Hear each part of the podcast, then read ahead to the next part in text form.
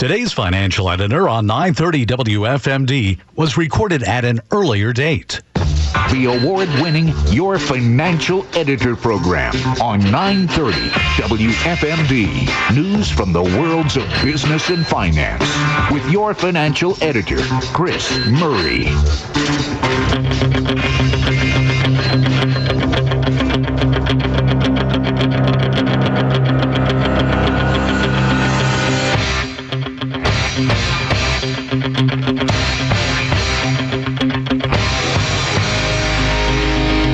Welcome back. This is Chris Murray, your financial editor on Free Talk Radio 930 WFMD at WFMD.com and as a podcast. Thanks so much for being with us. Hope your weekend's going well. And uh, as I mentioned right before the news break there, we were going to be jumping into our conversation.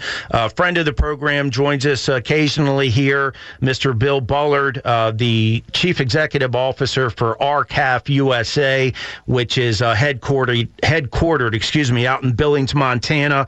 Um, and really is just, uh, you know, representing the uh, independent U.S. cattle producers and ranchers and farmers, um, the backbone of uh, of our country, and we'd like to get an update on what's going on in that area. How are you, Mr. Bullard? Doing great. Thank you, Chris. Yeah, thanks for taking the time to come on. As always, I appreciate it. We like to get the, uh, you know, the, the real scoop from you. So I guess we'll start. Um, just can you give us an, an overall view of uh, how your members uh, of R-CALF USA are getting along in this current environment? Well, as consumers know, for the past many years, they've been paying super inflated prices for beef at the grocery store while cattle prices have been seriously depressed. But recently, we had a severe shock to the system, and that was a widespread drought that began in 2021. The drought caused the liquidation of our cattle herd, and so our cattle numbers, our supply is extremely tight right now. And as a result, we've seen temporary increases in the price of cattle. So cattle producers today are receiving uh, nominal or record high nominal prices for their cattle. At the same time, however, their inputs have been increasing and skyrocketing. So their diesel diesel fuel costs, uh, feed costs, all our input costs are, are increasing as well. So even with the higher prices, we're still seeing an economic cost price squeeze affecting cattle producers. And as a result of this longer period of time that we saw these high beef prices and low cattle prices, we've lost a lot more, a lot more of our cattle producers here in the United States. And we don't know the exact number that we've lost. We're concerned that we've lost far more than we might be guessing.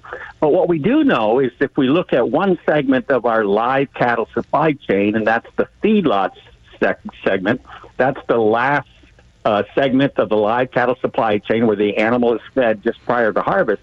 We've lost another 1,000 of the small independent cattle feeders just between 2021 and 2022. So our industry continues to shrink. And so we're looking to Congress at the 2023 Farm Bill to make some significant reforms to restore competition to the cattle industry so cattle producers can uh, continue to have the opportunity to be profitable and consumers can continue to have an affordable, abundant, and uh, wholesome food supply that never, never ends, uh, as what as we saw it did end in uh, 2020 as a result of the COVID pandemic. Consumers went to the grocery store and, for the first time in history, could not buy the protein they needed for their families.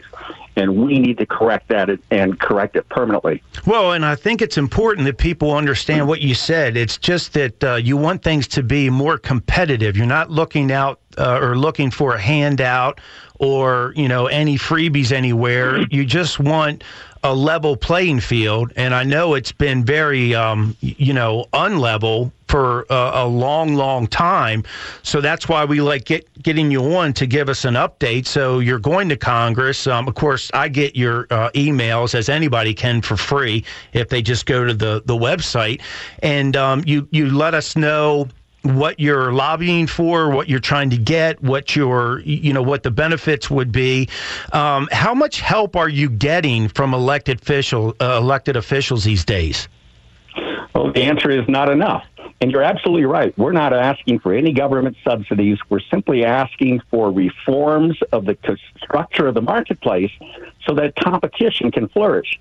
And one of the chief reforms we're asking for is mandatory country of origin labels.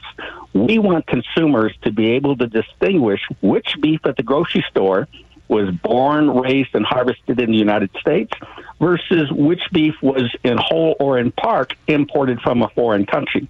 And we do import from 20 different countries Costa Rica, Nicaragua, Uruguay, Argentina, Brazil, Australia, New Mexico, New Zealand, uh, Mexico, Canada. So there's a variety of beef choices in the grocery store, but consumers don't know it. So what we need to do to impart competitive market forces is give the consumer the power to choose from which country they want their beef produced. When they make that choice, uh, they can increase demand for U.S. cattle by choosing the USA product, or they would increase demand for cattle produced in a foreign country. That would be the consumer's choice. And that's how competition can be reignited in an industry where competition has all has been all but purged from the entire live cattle supply chain. And in Congress, we have uh, a bill introduced, Senate Bill 52. So we have some senators that are supporting uh, cattle producers. They include Senator Thune from South Dakota and Senator Rounds from South Dakota, Senator Tester from Montana, Senator Booker from New Jersey, just to name a few. And we've got some support in the House, but not enough.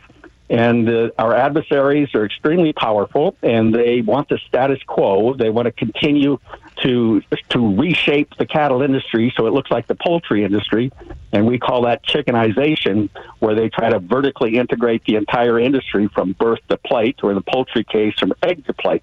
And we're trying to prevent that from occurring.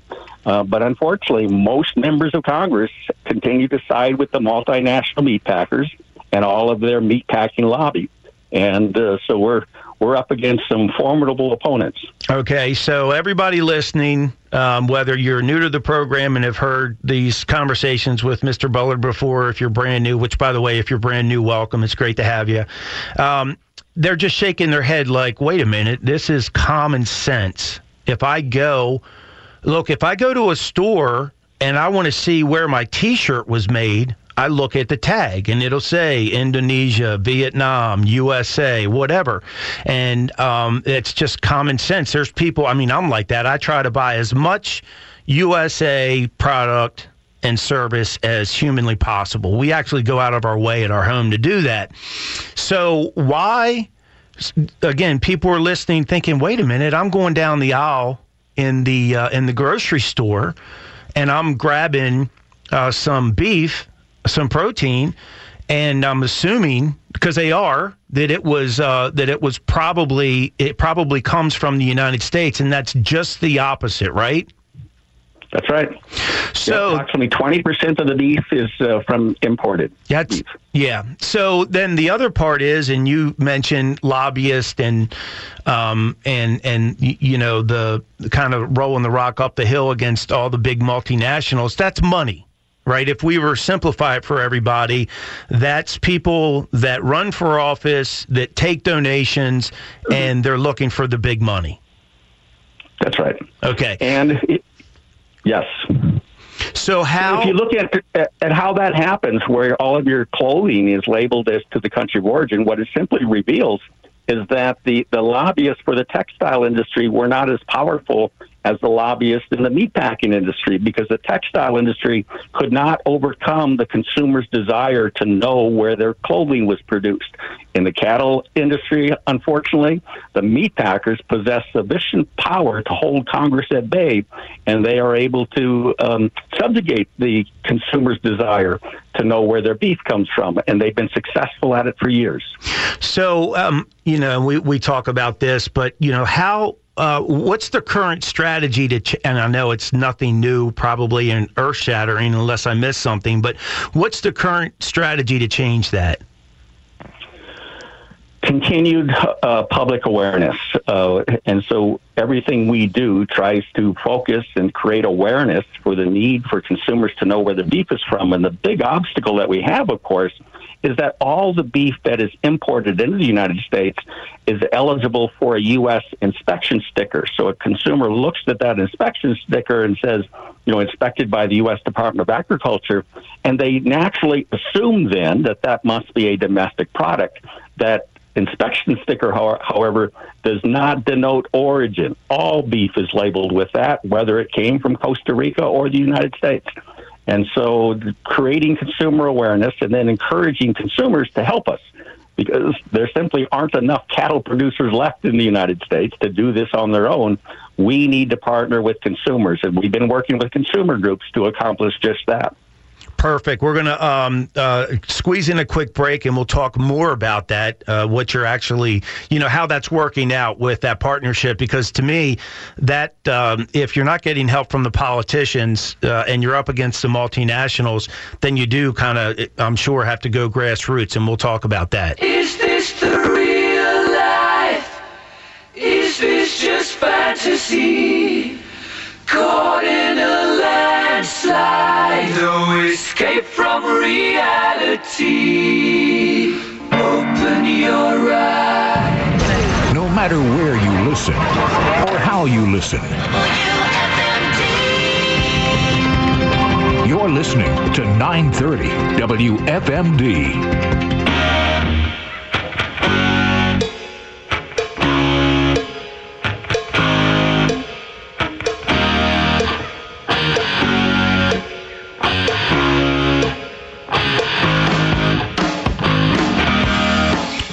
Back. This is Chris Murray, your financial editor on Free Talk Radio 930 WFMD at WFMD.com and as a podcast. Thanks so much for being with us. Uh, wrapping up the uh, the show for this week. Uh, always glad to have uh, a friend of the program, Mr. Bill Bullard. He is the CEO of R-CALF USA. Uh, they're the ones fighting for the independent U.S. cattle producer out there, um, headquartered in Billings, Montana. Uh, Mr. Bullard's been in this position since uh, April of 2001. So, and he before that was a cow cow calf rancher himself in uh, South Dakota. So, uh, Mr. Bullard, just give us uh, some uh, some quick overview examples of how you're partnering with the public.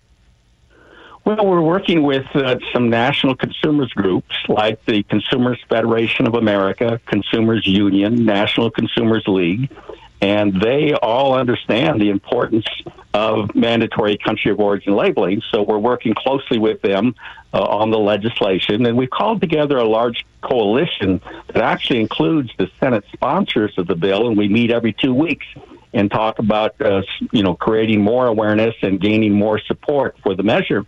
And one of the big challenges in Congress is the first reaction is that uh, they say that well we cannot inform our domestic consumers as to the origins of beef because this international tribunal in Geneva, Switzerland, known as the World Trade Organization, has issued an adverse ruling and said that country of origin labeling somehow creates a trade barrier for animals imported from Canada and Mexico. And so Congress continues to abide by the World Trade Organization, not recognizing that the World Trade Organization has changed considerably, and the United States government as a whole no longer relies upon it to determine whether or not domestic or U.S. citizens uh, deserve to have uh, the benefits of congressional enactments like country of origin labeling. So it's been a huge challenge, and the reason we have the World Trade Organization as a dark cloud hanging over country origin labeling is because the multinational meat packers have taken full advantage of that global entity that sides with them.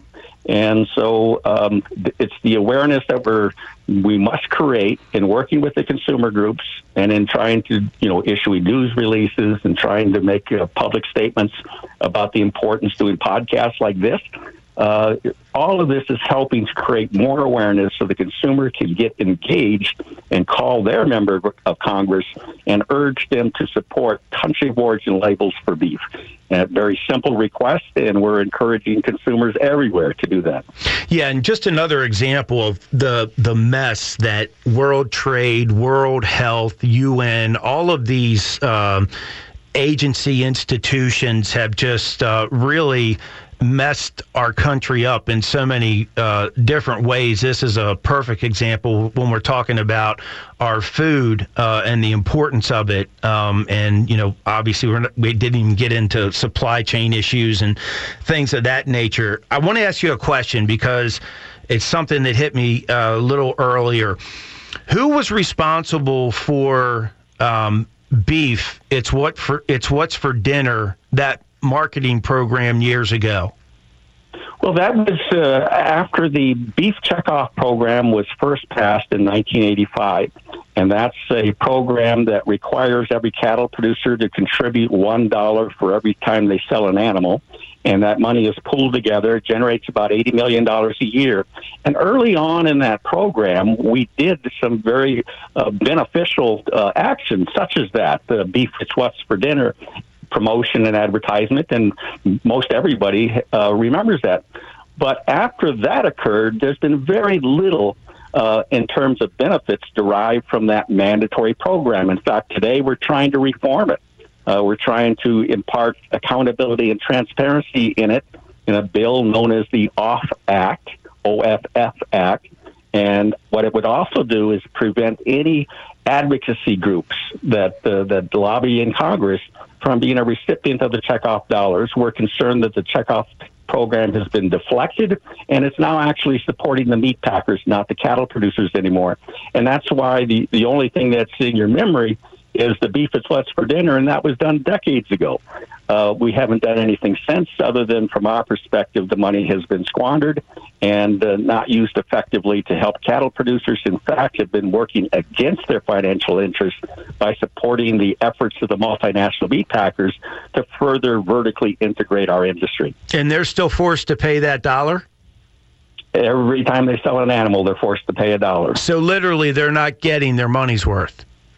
Uh, in fact, it's working against them. They're actually paying for their own demise because uh, the entities that are recipients of those checkoff dollars are trying to prevent country of origin labeling, for example. They're trying to prevent any meaningful market reforms to the structure of the, the cattle markets. And they're trying to further promote, you know, uh, borderless, uh, a borderless global world in which there are no tariffs. And as a result, we see our industry uh, you know, struggling under the weight of all the imports coming into this country. And if we look at our sister sheep industry, for example, uh, that industry today, 74% of the lamb in the United States is imported from either Australia or New Zealand. And that means the U.S. lamb producer is only providing about a quarter of the domestic demand for lamb. So we've outsourced the lamb industry simply because we have not paid attention to the adverse effects of bringing in cheaper, undifferentiated imports into an industry, that's a direct substitute for our U.S. production. And as a result, we've all but destroyed our commercial sheep industry out in the western part of the United States. Well, and that's where R-CALF USA comes in, I'm sure, um, and is strong because you guys see those things. It's, again, it's history, it's actual fact, it's not speculation, it's not trying to scare people, it's letting them know, hey, by the way, this happened, um, you know, in the sheep industry, um, and That's it right. could happen in the you know in in the beef industry or whatever the case might be. I mean, I've seen this on the dairy side, as I've told you in the past. Um, they you know they had a wonderful marketing plan years ago, and they had Cal Ripken of the Baltimore Orioles and all these other people drinking milk and you know telling the story of the nutritional value and now they find themselves upside down because nobody even bothered to fight the fight of hey soy milk is not milk you, you know you don't milk a soybean right. um, or and fill in the blank rice milk whatever so i think that they've really um, dropped you know these organizations really dropped the ball and um, and politicians get hoodwinked, or they just sell their souls, or a combination of the bo- of both, um, and unfortunately hurt our American farmers. That's absolutely right. In fact, uh, the multinational meat packers and milk processors, they were very smart. They infiltrated all of the producer organizations, and as a result, those that are lobbying for Cong- or for issues in Congress today are representing not just the producers, but also the integrators and the meat packers and those trying to vertically integrate the industry. So the producer's position is compromised before it ever enters the halls of Congress. And as a result, we've seen uh, in the dairy industry, as you mentioned, you know, we've lost eight out of every 10 dairy producers that were in business just over a generation ago have been wiped out from the industry. And we've lost nine out of every 10 hog producers have been wiped out. And in our cattle industry, over that same time period, we've lost over four out of every 10. We've lost 43% of our cattle producers just in the course of a little over a generation. And it's because, as you said, the organizations that are representing uh, the, uh, producers in Congress really haven't been representing them. And that's how R-CALF actually was incepted two decades ago, was in recognition that the cattle producer did not did no longer had a voice in Washington D.C. because their voice was being overshadowed by the meatpacking industry and the meatpackers and all their allies were convincing Congress whatever's good for the meatpacker must be good uh, for the cattle producer because of the trickle down theory. Obviously, that was an abject failure. Uh, it isn't true. And as a result, uh, we are there and other s- smaller organizations fighting the fight to try to restore com- competition to the marketplace for our industry and other industries. Well, thank you for doing that. I appreciate it. And that's why we like having you on uh, to give us updates and reminders. So, um, wrapping up, you mentioned about people calling uh, their elected officials. Um, they obviously can do that uh, and, and support R-CALF USA and the different um, uh, bills that you guys are trying to get put in place, not only to protect the, uh, you, you know, the, the cattle producer, but the American citizen, as far as I'm concerned. What else can they do? Is there anything else they can do, like where they shop, how they shop, that type of thing? Well, once we have country of origin labels, uh, they could begin to shop for beef that is produced exclusively in the United States of America because by by their purchase of that product, they will create demand for the cattle that are produced exclusively by U.S. cattle producers. So that's the first step. We must have beef labeled as to its origin, and that's really a simple request for consumers. They could call their member of Congress and say, "We want to know where our beef is from." You know, provide us labels, and that would be extremely helpful for us. And that's the first step. We must have country of origin labeling in order for competition to be reinserted in our industry. And, and I appreciate that. Like and like you said, it's easy to do. It's a phone call, email, uh, that type of thing um, that people can do. And I know in the past when I've spoken with you, I also encourage people to go to to uh, local. Uh, meat markets and and, um, and and facilities where you know that it the the protein was actually local. And that's right. And they can ask their the uh, meat manager in the grocery store, where did this meat come from? Is this meat that is exclusively produced in the United States of America? By having consumers ask that question, we will create uh, awareness and, and actually start to pull Congress towards this issue because the grocery managers will soon be asking their uh, heads uh, headquarters, and their headquarters will soon be talking to Congress. So that's very helpful. Yeah, well, and good luck with uh, you know maybe the campaigns that come with that. Um, you know where you have uh, I don't know if you guys uh, you know have other emails that are going out with you know trying to get uh, petition signatures and things of that nature. But um, I wish you all the best. I mean, uh, we, you know, we're behind you 150 percent. We appreciate uh, the, all the hard work uh, from the farmers here in the United States, and um, you know, it's just like you've explained. It's just a upside down right now, and, and that's not how we want to see it. So, anyway, our listeners can get involved. That's what we want to do. But, Mr. Butler, thank you for taking the time to come on, and um, hopefully, we'll uh, get back with you later in the year. My pleasure. Thank you very much, Chris. All right, you take care and have a uh, great rest of the weekend. Uh, that does it for us. Uh, we'll talk with you on the Morning News Express with uh, Bob Miller and uh, Ryan Hedrick um, Monday through Friday, 550, 650, 750. We have live calls Uh, and business updates, and then we'll be back here um, next uh, Saturday for another edition of the Your Financial Editor program. Uh, enjoy the rest of the weekend. This is Chris Murray wishing you and your family financial success.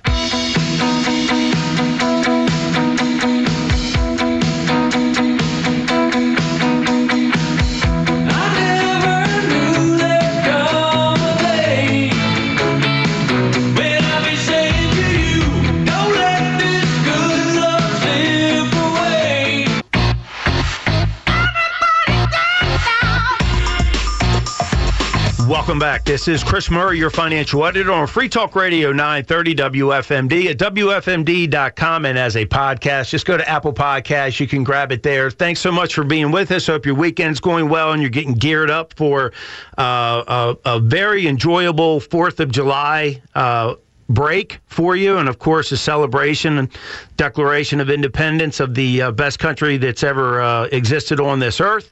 And um, as I mentioned uh, right before the break, we were going to be uh, talking more about um, ESG, environmental social governance, and BlackRock, and you know a lot of the issues that I've talked about for many many years.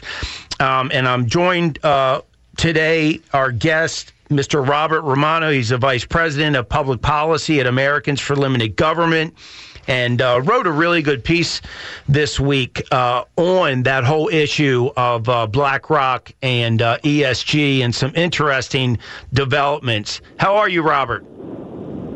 I'm doing very well. It's great to be on the show again. Yeah, thanks. Uh, thanks for taking the time to come back on. We appreciate it. Um, so, I guess if you will, just give our our uh, our listening audience a quick refresher on ESG and what it's all about.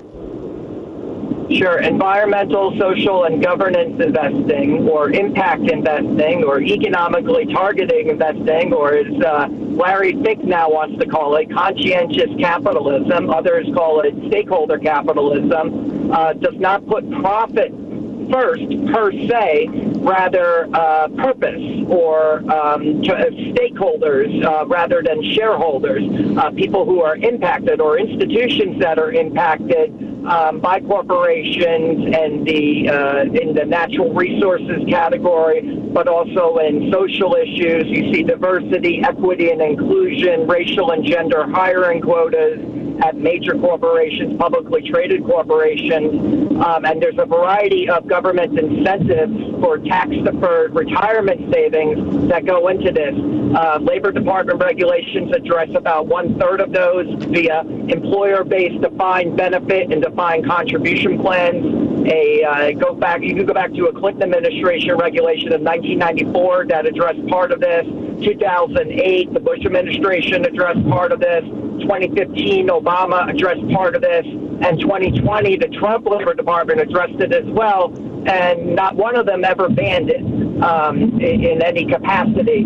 Um, and so, it, it, on the employer side, it's been you know kind of regulated there, allowing pension managers to make these types of investments that can take more than just profit into consideration. They can use non-pecuniary factors as well. Um, and there is some disagreement about whether a non-pecuniary factor can solely be a basis or if it needs to at least have an all things being equal. If it's profitable, you can do it. That's what Bush and Trump labor departments had done. But then there's the other two thirds of it, which are the individual retirement accounts um, that uh, uh, that are not the 401ks and employer-based plans, but rather the ones you get for, say, BlackRock or Vanguard. And then there's the federal thrift savings plan, as well as state and municipal pensions that um, also make these types of investments. There's over 32 trillion dollars of retirement savings. Uh, the USSIF have estimated that about eight trillion dollars of assets under management are uh, going towards ESG at this moment. And so it's been very impactful. It engages in agendas like decarbonization. Um, they want to get rid of oil. So they'll take over boards of directors of oil companies to make them not oil companies, to restrict oil production or go after coal companies, etc. And then there's the DE and I stuff that uh, very much uh, is engaged in discriminatory practices that, in my view, violate Title VII of the Civil Rights Act. And as far as restricting energy production to uh, boost prices and uh, gouge consumers at the pump in order to incentivize green alternatives, our view is that that violates antitrust law.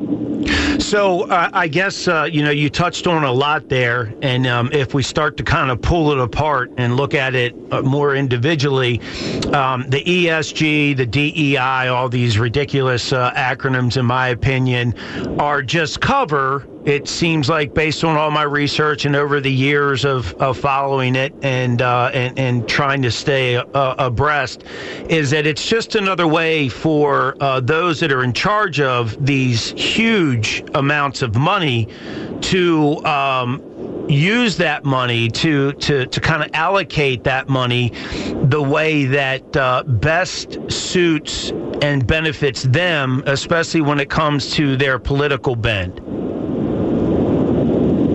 Absolutely, they're implementing political and social agendas.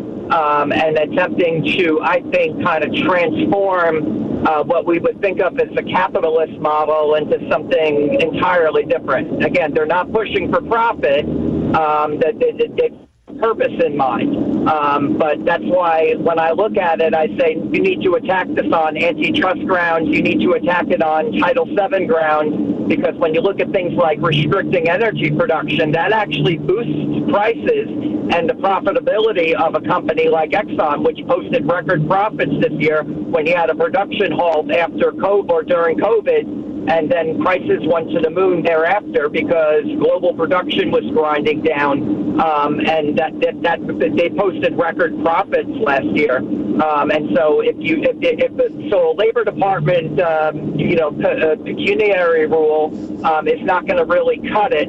Uh, we shouldn't leave it up to accountants and uh, pencil necks at the labor department to try to, um, you know, forestall a, a, what's actually like a kind of communist style takeover of our capital markets.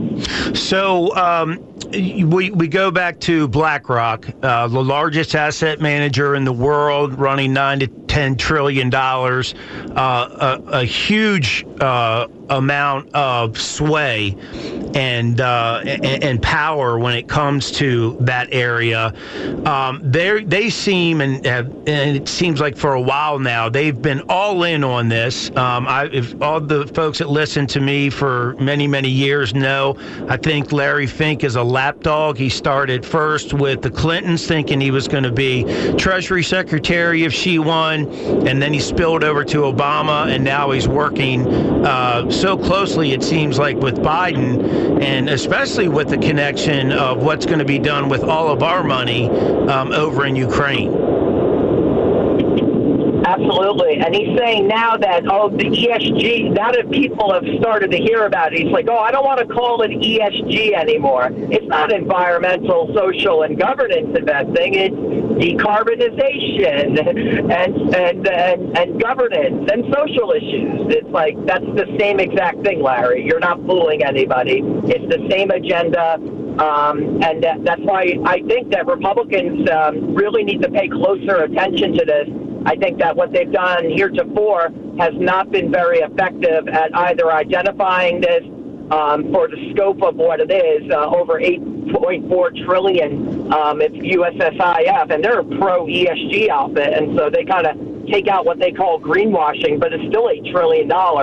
Other estimates by like Bloomberg have said that globally ESG could reach something on the order of 50 trillion or one third of all assets under management by 2025.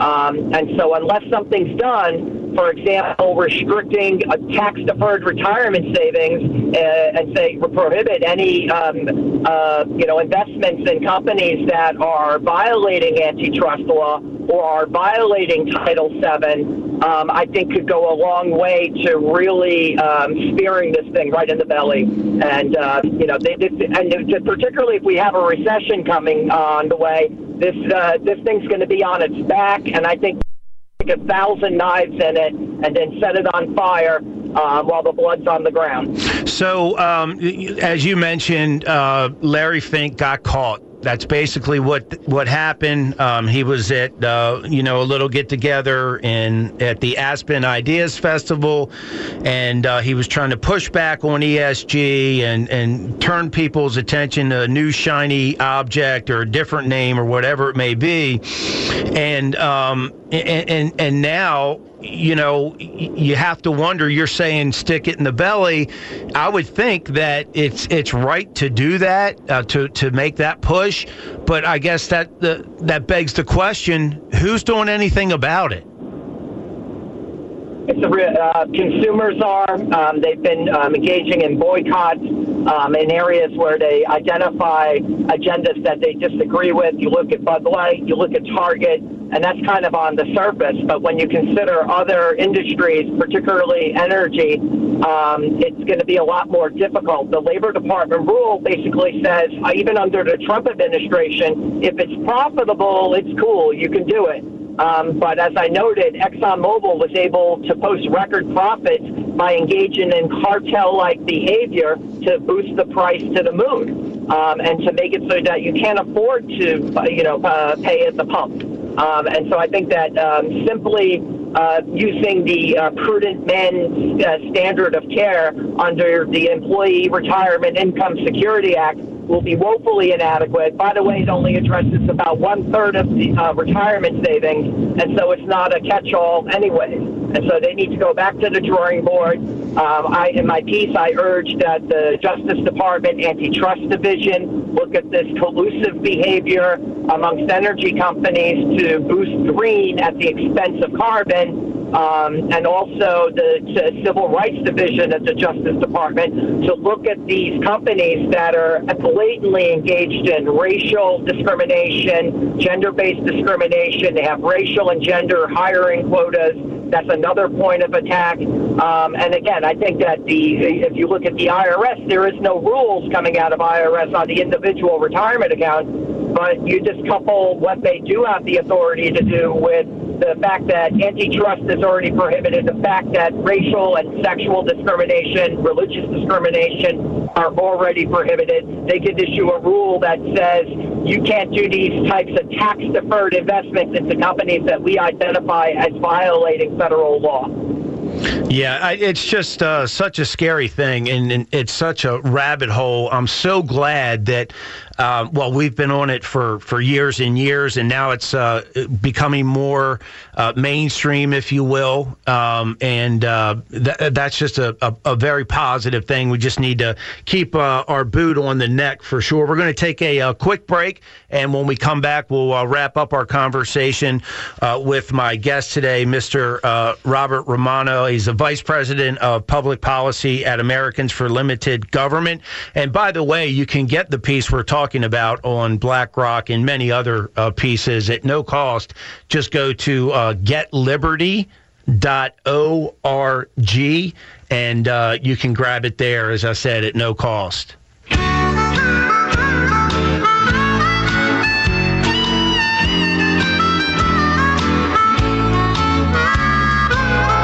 mind is made up, you won't even try. Time. This is it. News and free talk for all of Mid Maryland. 930 WFMD. Little sister, don't you? Little sister, don't you? Welcome back. This is Chris Murray, your financial editor on Free Talk Radio 930 WFMD at WFMD.com. And as a podcast, just go to Apple Podcasts. You can grab it there. And wrapping up our conversation this morning, and it's it's very, very important. I mean, again, we've been talking about it literally for decades here on the program. Uh, I mentioned the first I heard about it was uh, decades ago with um, the uh, the New York City and New York State pension funds, and they were at that time calling it socially responsible investing, and then they've twisted it now to ESG and DEI and all the other garbage, uh, the false acronyms uh, that are out there. So we want to make sure that we stay on top of this. Uh, all of our listeners definitely will be well educated and up to speed on what's going on. Um, but it's not easy. You know, as our guest uh, was telling us in the uh, previous segment, Mr. Robert Romano, uh, who's the uh, VP of Public Policy at Americans for Limited Growth, uh, you know, you've got trillions and trillions of dollars involved here, so um, it's it's not easy to uh, to to just do a, a, workaround on these people. So, you know, Robert, um, I, I mentioned earlier what is if there is like what are the first couple steps that can be taken to combat this so that um, Larry Fink and others don't get away with just the spin, if you will, by changing, changing ESG?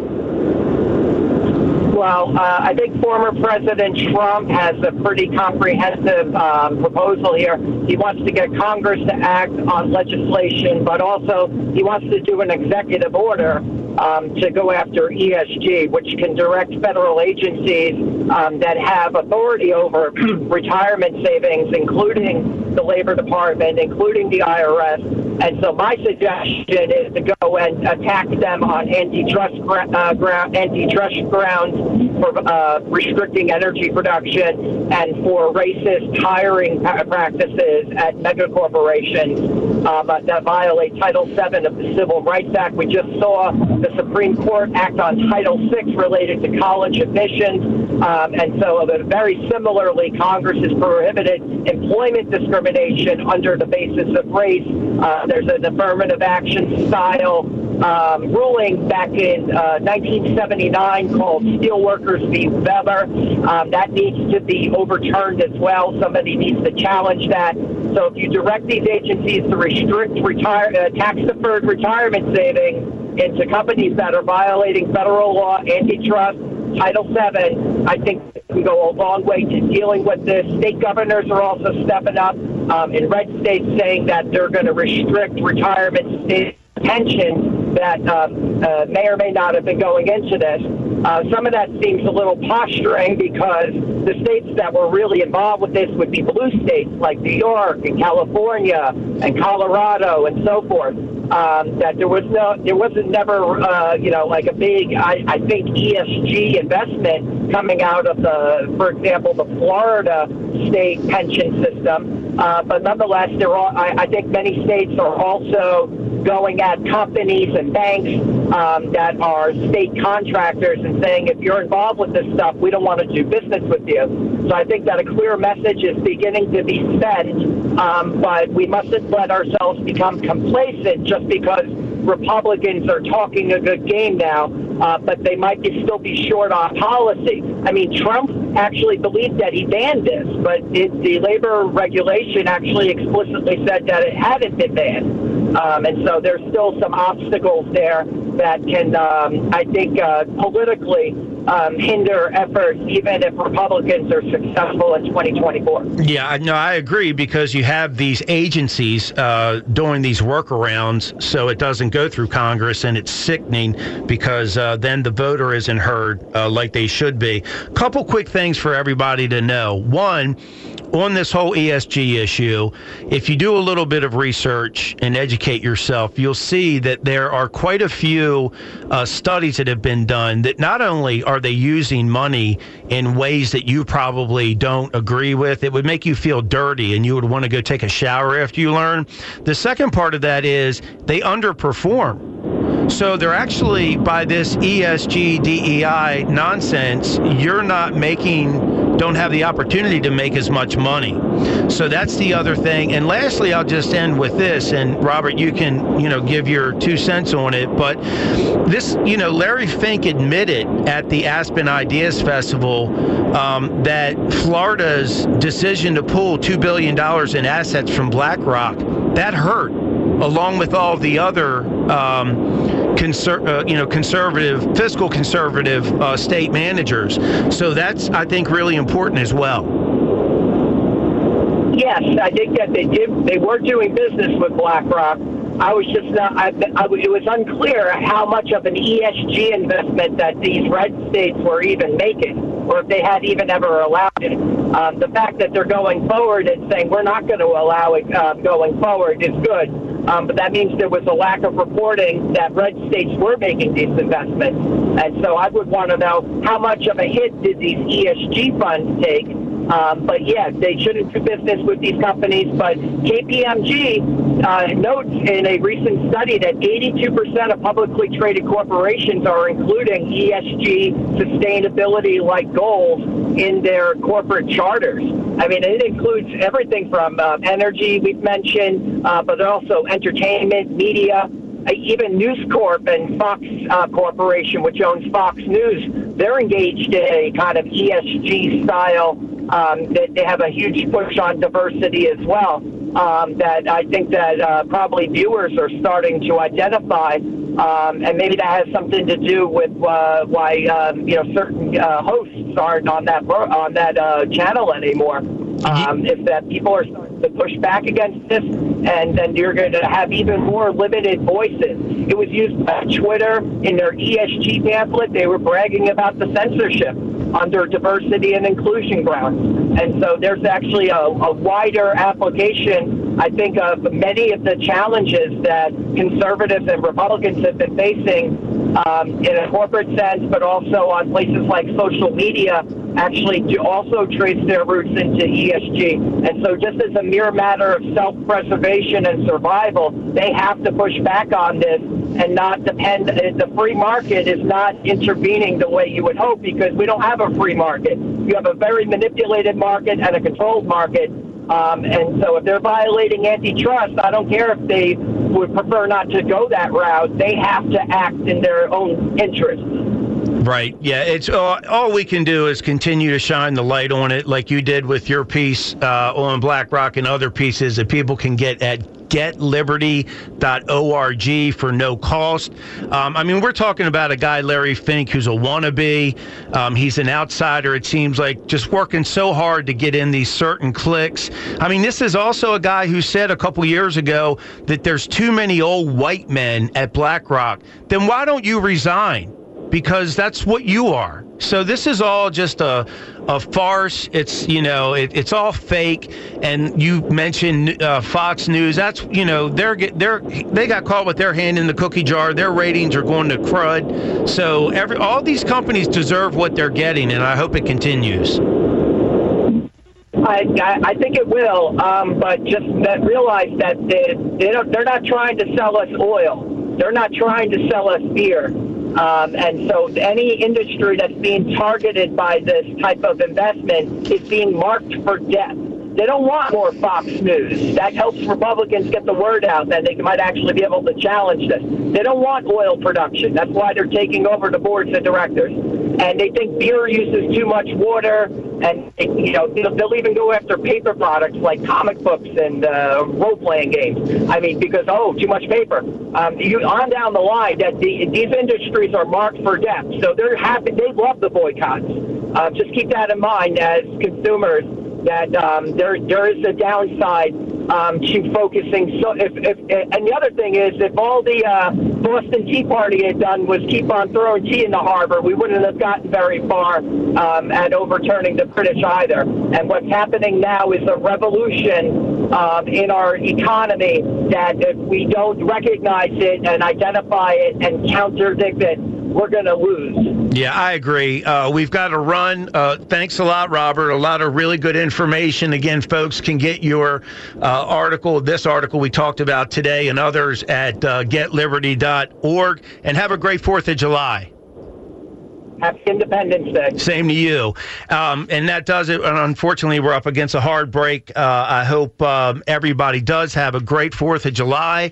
Um, and uh, I'll be talking to you on the Morning News Express and more here uh, on the Your Financial Editor program. This is Chris Murray wishing you and your family financial success.